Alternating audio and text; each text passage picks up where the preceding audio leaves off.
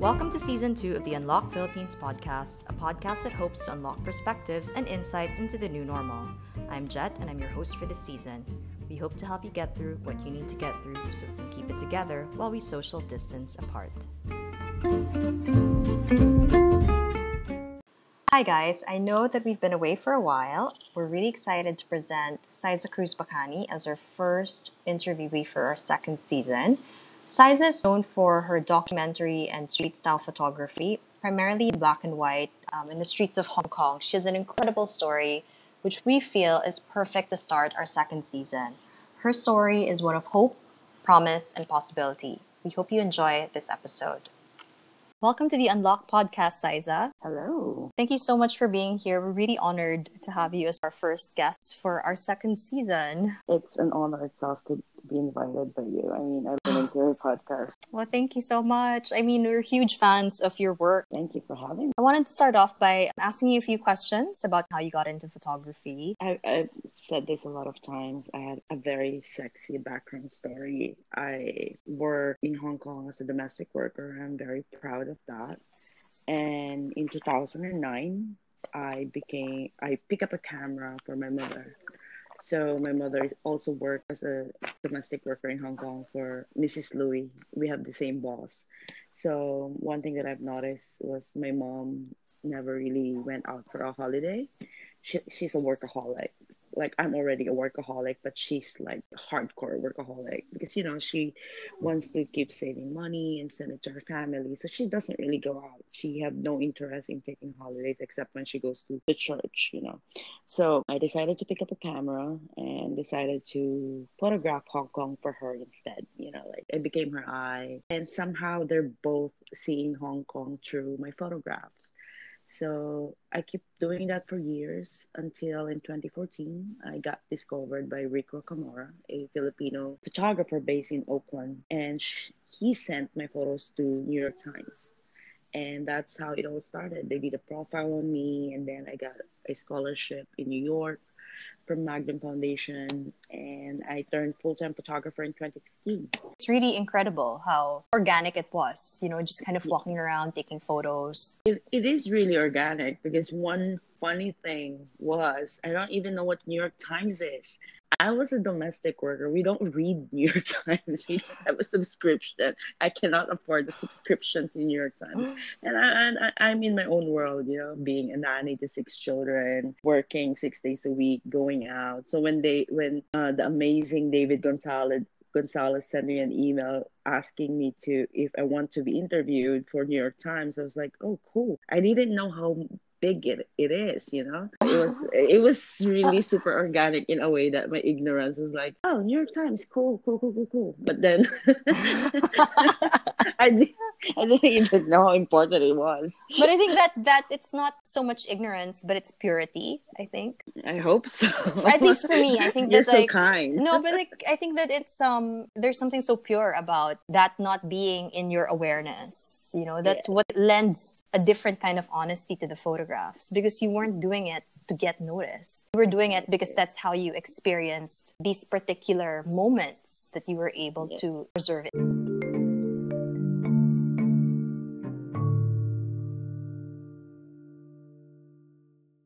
while you were in new york just briefly wanted to ask you what you did there exactly with the Magnum Foundation, we went to New York University. And so we did a program on social documentary, so documentary photography. So within that six weeks, it was it was supposed to be it's like a one year program packed into six weeks. So we were studying how to to be a more effective photographer, and then we're also doing a project while in New York. So it was super intense. It was like going inside the classroom at 8 a.m. and by the time we finish, it's already like 11 a.m. And then we still need to photograph and then put together a documentary work in a city that for me was my first time in New York. So it was a little bit like a huge adjustment for my my part. It was a wonderful experience. I've learned a lot. I think I use all the information or the knowledge they taught us. And I, I had amazing teachers, Susan Meiselas and Fred Ritchin. They were great, super. I've been in contain, not containment. I've been on lockdown, on self-imposed lockdown since January. I stopped sending my kid to school when I heard about this virus. And then you lived this like cosmopolitan global life. How did you react when you first heard about the pandemic? When you were kind of I've already heard about it December because we're well, well Hong Kong, right? Um, we're very aware of those kinds of things floating around because of the SARS uh, experience. But when I first heard about it, really took it seriously was when I came back from New York and went directly to Hong Kong, and it's part of the dinner conversation. So if people are talking about it while having dinner, it means it's something serious. You know, it's not something like the flu that we don't talk about the flu when you're having dinner, right? Mm. So when people start talking about it and Mrs. Louie and my mom started buying masks, some PPEs, that's when I realized this is something serious. Yeah, so I stopped sending my kid to school. I got so scared. That, that's very smart. I I, I don't know. I, I got made fun of a lot. No, I, I do think that it's a smart decision because we've done it as well. My nieces, one of my niece goes to school, the other one is still still a baby basically. So I, I told my sister, ask the teacher that she needs to start to stay at home because she's asthmatic. Mm. She can't go to school. So I think it was something that that when the lockdown was announced, uh, I'm already expecting that to happen because Wuhan by the time is already like the news coming out from Wuhan was not good. So I was thinking the virus move around because people are still moving around. Mm-hmm. So it was scary, but also because of my of me being in Hong Kong and being a prepper, I was trained to be a prepper. yeah, I'm a, I'm a prepper too. Oh my god, I had sterillium. I had. I mean, it was all. It all was also well and ends well because I started buying yeah. this stuff in January when nobody was buying it, so I got a lot of it for cheap. I ended up donating a lot of it to hospitals and other ah. places, so it was fine in the end. I I just had kept enough for us, but what was mm. extra I gave away. So that's good. Yeah, it was good in the end. But um, it it all worked out. I think. I think I, I I'm always proud of being a prepper because I was prepared. Because during that time, no one wants to go out, take photos, or do stories because they don't have N95 masks or PPEs. I have those because before I even fly to the Philippines, I already have them in my bag. Mm. It's something like that I know that's gonna happen. So, so I was able to work because I have N95s. I have a, a, complete set of PPE with me. Yeah, I mean, so so for Jam's wedding where we saw each other in March, that was the first time I kind of surfaced from the outside, from kind of being in containment. Oh yeah, since January, I was so nervous. I was drunk all the time because I just wanted oh. to like dilute my fear with alcohol. Was, that that was that's true. Actually, I was, I was, nervous after that. I was so because I was like, time. it was a good wedding. It was a good it wedding. the best. Yeah. I feel like that was the last week no, weekend of normal, the old normal. That's true. And then the whole world started to lock down, every country one yes. by one. It's interesting. Do you feel that what effect did that lockdown have on you? Was there any, because you're a photographer, right? You need to be out there. And I remember at the very start of the lockdown, you, you had sent me a message. I remember you were going to hospitals. You didn't really stay inside, you kept working. I did. Well, the first thing that happened to me how it affected me was i wasn't able to travel so a lot of exhibitions was canceled uh, some work that needs to be done this year w- was postponed. So it was heartbreaking for my part. And i'm and you know losing work here and there until up to a point that i'm worried like oh my god what am i gonna do this year? But then i'm trained to be because i i'm a strong believer that the best stories always happen when in places that you really know you know and i'm, I'm in my hometown and i was being sent on the front front line with no mask because during that time there's a massive shortage of ppe right? So mm. it just didn't happen here. It happened all the, around the world. And then i did stories on with with the ayalas for project Ugnayan. I'm basically working the whole year which is is like the bright side if I Mm, look yeah, at it, yeah, I, I was I'm super busy this year. I'm even busier than than last year, up yeah, to a point that I made a decision that okay, December I will stop working. I'm not yeah, gonna do any stories. I need to rest. yeah, So that's how busy I am this pandemic, which is the only bright side for me yeah, because I miss I miss my mom. I haven't seen her for a year, and I miss my you know, my friends and the art community. I, I miss this year robbed us of the magic of touch and love. You know, there's a certain healing magic. There's touch can heal, right? And mm, sometimes some, when we need to show our love for someone, a simple touch of hand or a hug can actually heal and make the heart feel better. But now we can even do that. We can't do that with friends. We can't do that with our families because nowadays avoiding families and friends is an act of it mm, kind of changed the way we we show our love our love with each other. And i crave for the time that we can actually go back to where we can show our affection to people by a simple touch you know? In in a good way. Yes,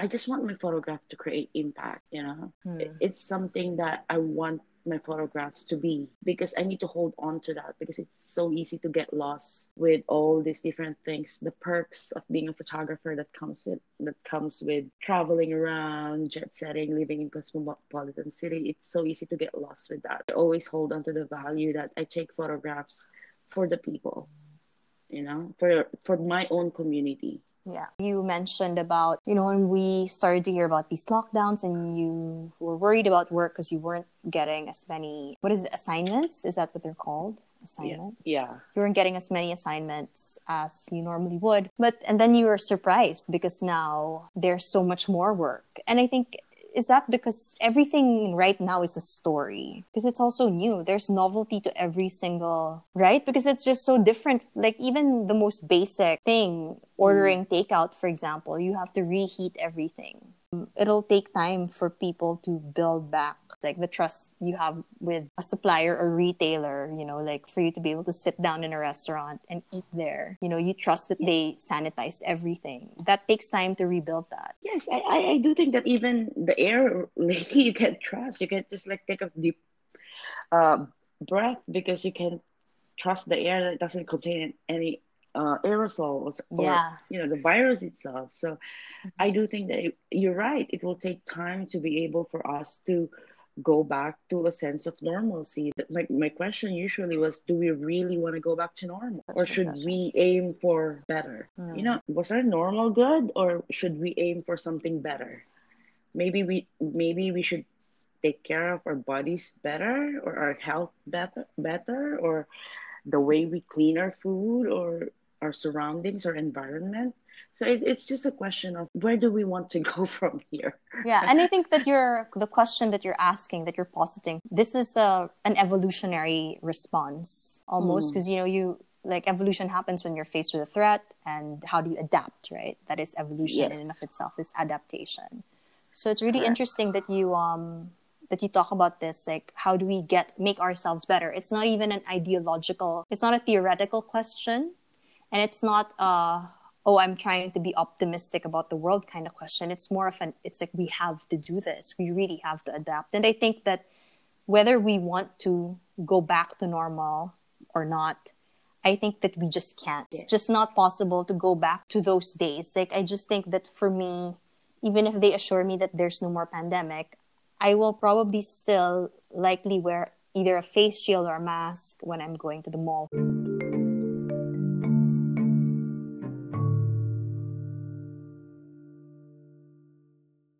what was it like photographing during a pandemic in that um, you know the actual physicality of it? What was it like going to a site or to what do you call them? Are they called sites? Because in construction they're called sites. You can call them I sites. can call them sites.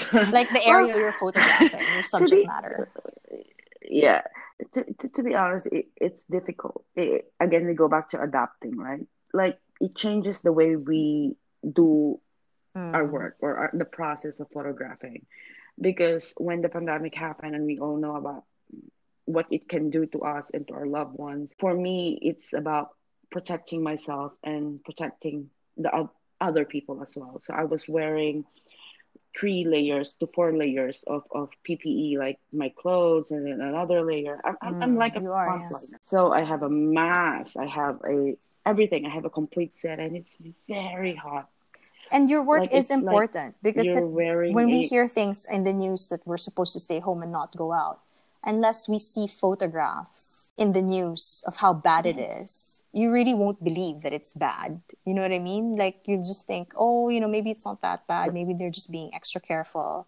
But the work you did, seeing that even some frontliners don't have access to PPEs through nobody, it was nobody's fault. It's just the way, you know, it's just that there really was a shortage. I remember that they'd have, like, I think I discussed this with Raho, didn't have PPEs. This is how he got into donating PPEs. It's because in the early stages of the pandemic, they were having to wear garbage bags mm. and they were having to wash their N95s. That's how bad it got for them.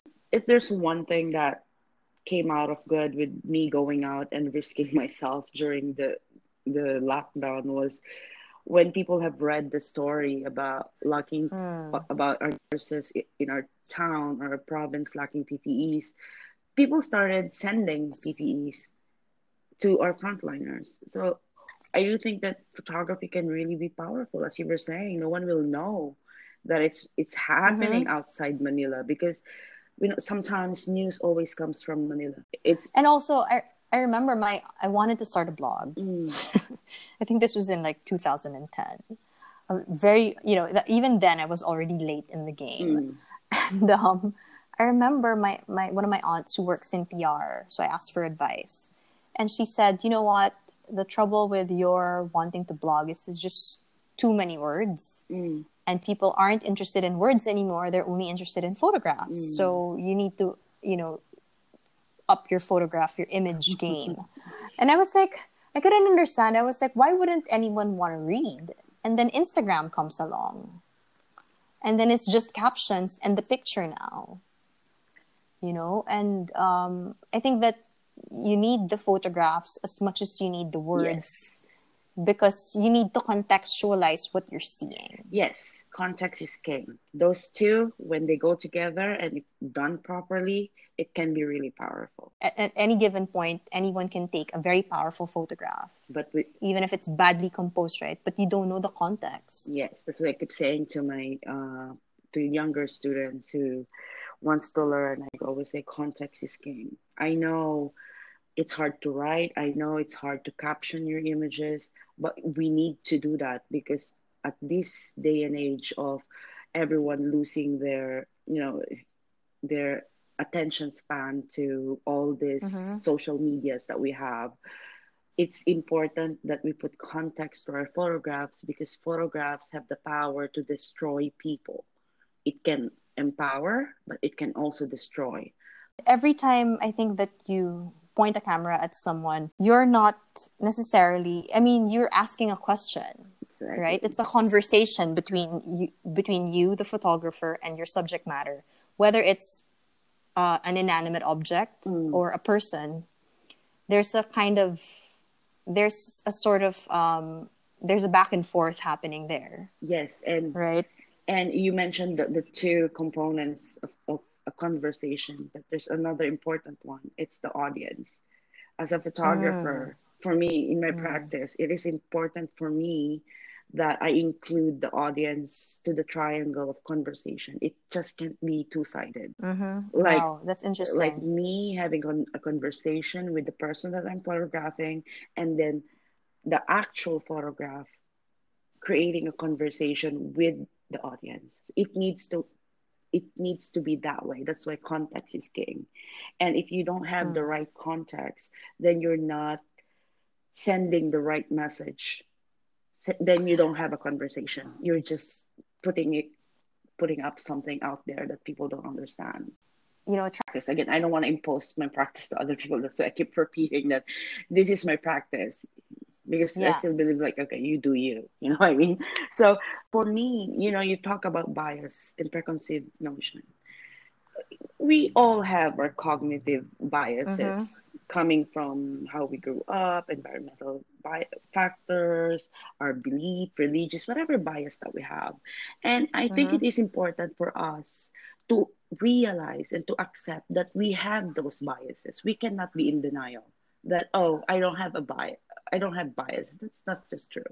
We just need to accept it ourselves that we have our own biases but when we do for me when i do mm-hmm. stories i try to to keep those biases at bay because you can't go to a, a, community with preconceived notion of what they need like this is my favorite uh, metaphor for this or i don't know if it's called metaphor like if, like if i go to a community who doesn't have uh, food and I don't ask the people what they need, I'm just gonna report, oh my god, they don't have food. I already mm-hmm. made a mm-hmm. mistake because what if what they want is water? You know what I mean? You don't go mm-hmm. there telling people what they need. You would go there and yes. ask them what they need. You know what I mean? It's it's similar with journalism. You go there. Yes, uh, I agree. I agree. 100%. Ask, ask them, okay, what is happening, and they tell you. You don't go there and tell them what is happening because they yeah, are. You can't assume. Yes, yes, yes, because they are the ones experiencing it. Not not me as a photographer or a, a photojournalist.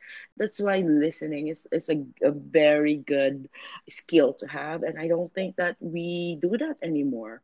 We hear each other, but we don't listen anymore. And listening doesn't just, we don't just use our ears when we listen. You know, we need to use our heart and our brain as well. Those three needs to align when we listen. Mm-hmm.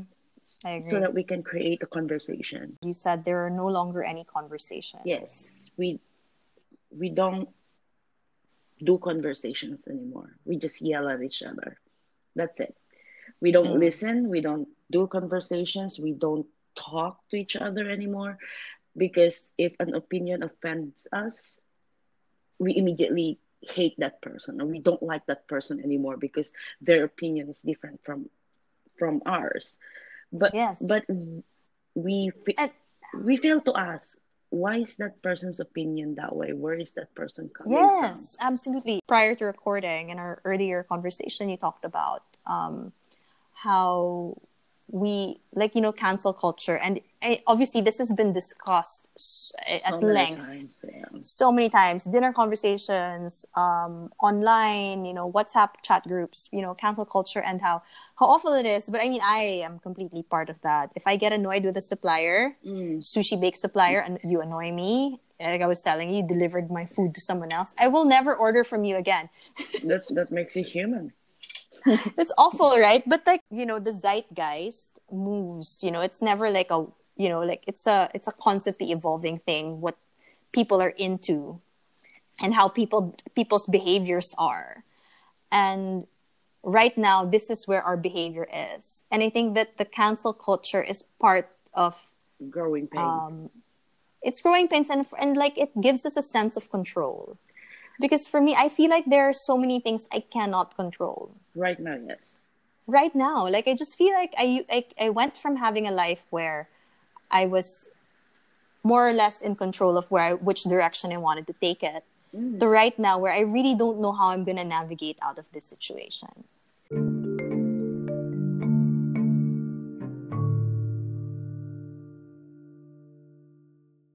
Which is not my strength I'm gonna be very honest about that. I'm not. Tell us a little bit about the no home birth policy. I love having conversation with midwives in our province, and then it just stops out. Like they were like, "Oh, you, do you know that it's not legal anymore to do home birth in the Philippines?" And I was shocked because I'm a home birth baby. All mm-hmm. my siblings are home birth babies who were delivered at home. And then I, I when something sparks my curiosity, I was like, when did it happen and why? That's when I started researching about it. I sent a pitch to NPR through Everyday Projects, another organization. And you know, sometimes when you send send an idea, you don't really expect for anything. But luckily they love it and they like the story idea. So we started I started photographing it. I started gathering information. I started writing about it. A, a you know, an a level writer, but I try because I like being in, in control of the stories that I put out there. You know, when you write something and then you photograph something and you put together all the narratives and the story, necessary parts of it, I feel like I'm giving birth to a baby myself. I mean, that's such a bad comparison because I don't have a child. I don't know. But for me, mm-hmm. I need to do that with my with mm. the projects with the stories that I do. I need to be in control of things because a person who wasn't there will never understand what happened. Again, context, mm-hmm. right? But yes, I, yes. I, I, but I do understand because I was there. I was the one who saw it, who talked to these people. I know the feeling. I know the mood, and sometimes I need to write those. Yeah. So it, it was a very interesting story to be honest. I was like ah, the Philippines is really the land of strange fruits. I'm not for or against because my job is to report about it, but I made sure that I got all the sides of the story. Mm.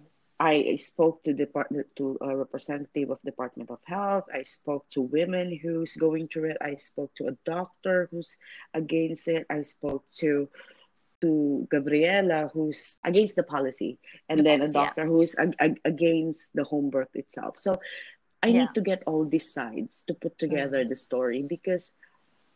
Because I, I, mean, I, the way the way I view it, I would never want to give birth at home. There's a that it's prepared and. I mean, the the policies well-meaning yeah, yeah, well-meaning well well-intentioned. We don't want mothers and exactly and, yeah. and babies to die. And unfortunately you know it happens a lot of times according to the doctor and the department with of, home birth, health yeah. it happens with the home birth. So it's a well-intentioned policy. Yeah. But then as usual with policies that are not i don't know how to say that but it's not well thought of or yeah. or it's not well uh, practiced.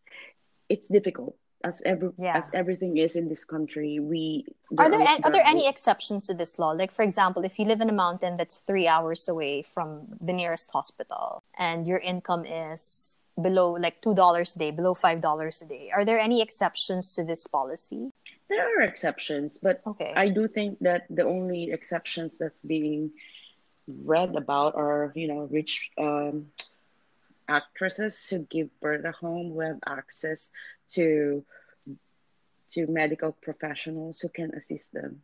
Mm. The problem with with poor people giving birth at home is they don't have the access to these medical experts. So right. something can really bad can really happen. That's why the, the Department of Health doesn't encourage it. But when you, when you have the money to pay for for a doctor to assist you, a pedia to assist you, an ambulance on standby, you can actually do it at home. Mm. So so again, this is what I was talking about the policy. It was not well thought of. It was not right. well well um, practiced because you know there are different layers in this country that we need to consider you need public consultation you need we need to go through these steps to make sure that the policy actually benefits all the mothers and this law you know? was passed in 2009 Yes. So who was president then? GMA, no? Sorry, I should I should know this.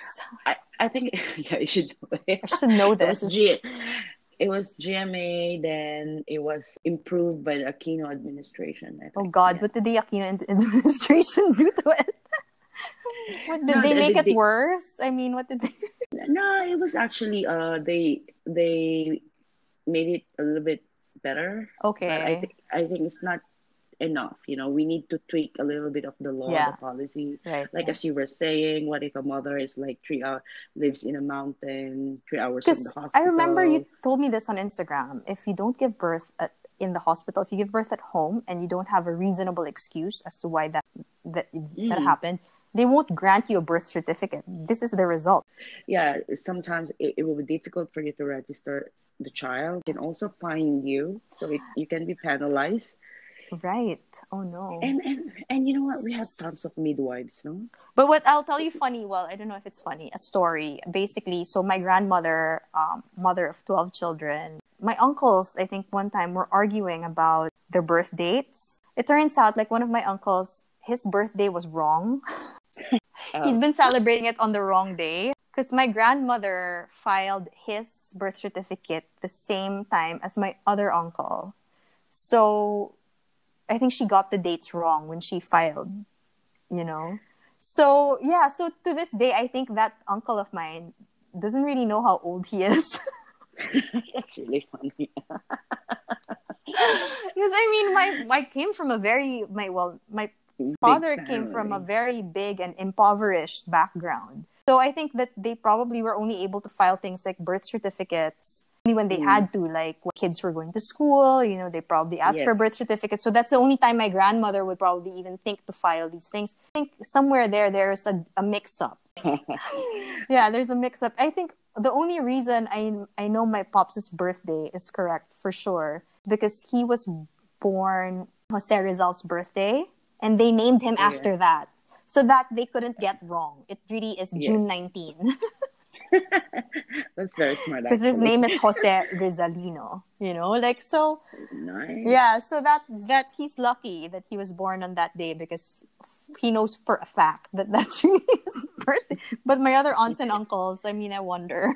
It's it's interesting though that um it's it's I don't I don't think that one podcast episode is enough to discuss such a complicated issue and so your article was really interesting, and if anyone out there is interested, Xyza's article is available on the NPR website. Am I correct to say that? Yes, correct, correct. Yeah, and it's really good read, and the images are so powerful. The text is powerful. I disagree with you. I think that you write beautifully and um, you write you. fairly. It was so interesting that that article because um, it's a it's a toss up because the doctors do have a point. Maternal mortality rate in the Philippines is really high and a lot of people do do home births. So maybe the... we have we have midwives. We have tons of midwives. Are they allowed not, those midwives to the policy doesn't allow them to assist. So what's the point of being a midwife if you oh, can't no. assist the birth?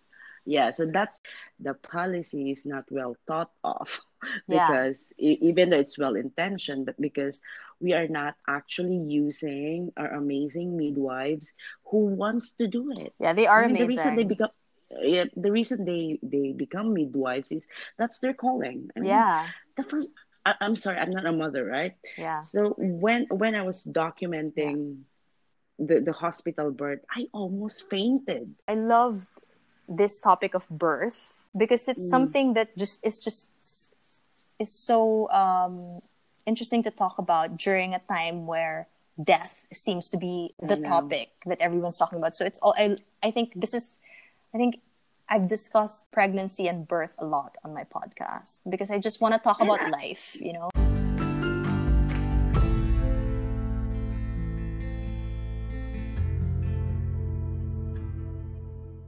To conclude, Xyza, I've had so much fun talking to you. I hope you've had a, a good time Same. chatting this afternoon. Yeah, I mean, to conclude, I wanted to ask you um, sort of because you're you've been out and seeing all these things that have been happening during the pandemic. And um, you were also kind of out and about pre-pandemic. So you kind of have a good understanding of what humanity looks like. Like i feel like because you document people's realities it gives you this kind of you're in a unique position. Like almost like a modern day historian is what you are. And you're you know you're the spheres that you work around, the circles you go into, they're so different, you know, from, you know, a provincial town where somebody gives birth to Isko Moreno couldn't be farther from each other to, you know, the Magnum mm-hmm. Foundation in New York. Another, like, couldn't, these couldn't be further from each other, but they form your reality. If you wouldn't mind, could you paint us a picture of what you think your reality will look like once the pandemic is over? And if you can tell us what do you think the worst case scenario is going to look like, what do you think the best case scenario is going to look like, and what do you think the middle ground might be. Let's start with the bad news because I don't want to end exactly yeah with a bad mood. So I think the worst case scenario for me is we will not learn from this year and keep doing what we were doing before the pandemic happened.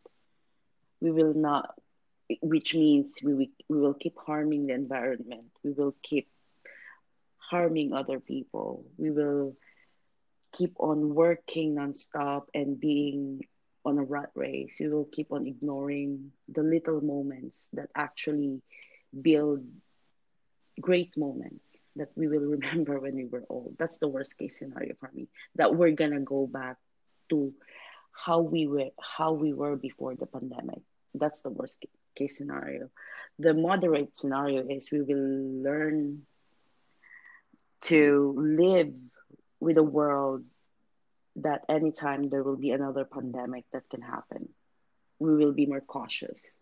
That's the moderate scenario for me. We'll be more cautious of how we act, how we do things, how we treat other people. So it's like a very moderate scenario. We will learn, but not really act on it. You know what I mean? And the the best case scenario for me is a world where we fully understand that we are not in control of our lives. And anytime something can actually happen that might end everything that we're so used to. So we learn from the lessons of 2020 of the pandemic. So we start to love each other more. We start to be more kind to other mm. people. We start to be more genuine and be and we start to listen to each other, have conversation, and we will stop hurt, harming the environment. So that's the best case scenario for me, which is we learn, we do something about what we've learned, and we strive for a better world and not want to go back to our old no- normal. I don't know, it's too long and heavy. But but you know, that's the best case. I think you said scenario. it so well and you said it so beautifully. Thank you so much, Xyza. Honestly, this was a really great conversation. Um, you're one of the first few epi- sorry, you're one of the first episodes of our second season. You're one of the episodes opening yeah. the second season. And I think it's I loved our conversation. I, I feel like I learned so much talking to you. Um, and I hope that we can have you back on in the future. Thank you so much for joining us today, and I hope you had a great time chatting with us. Thank you so much, Jet.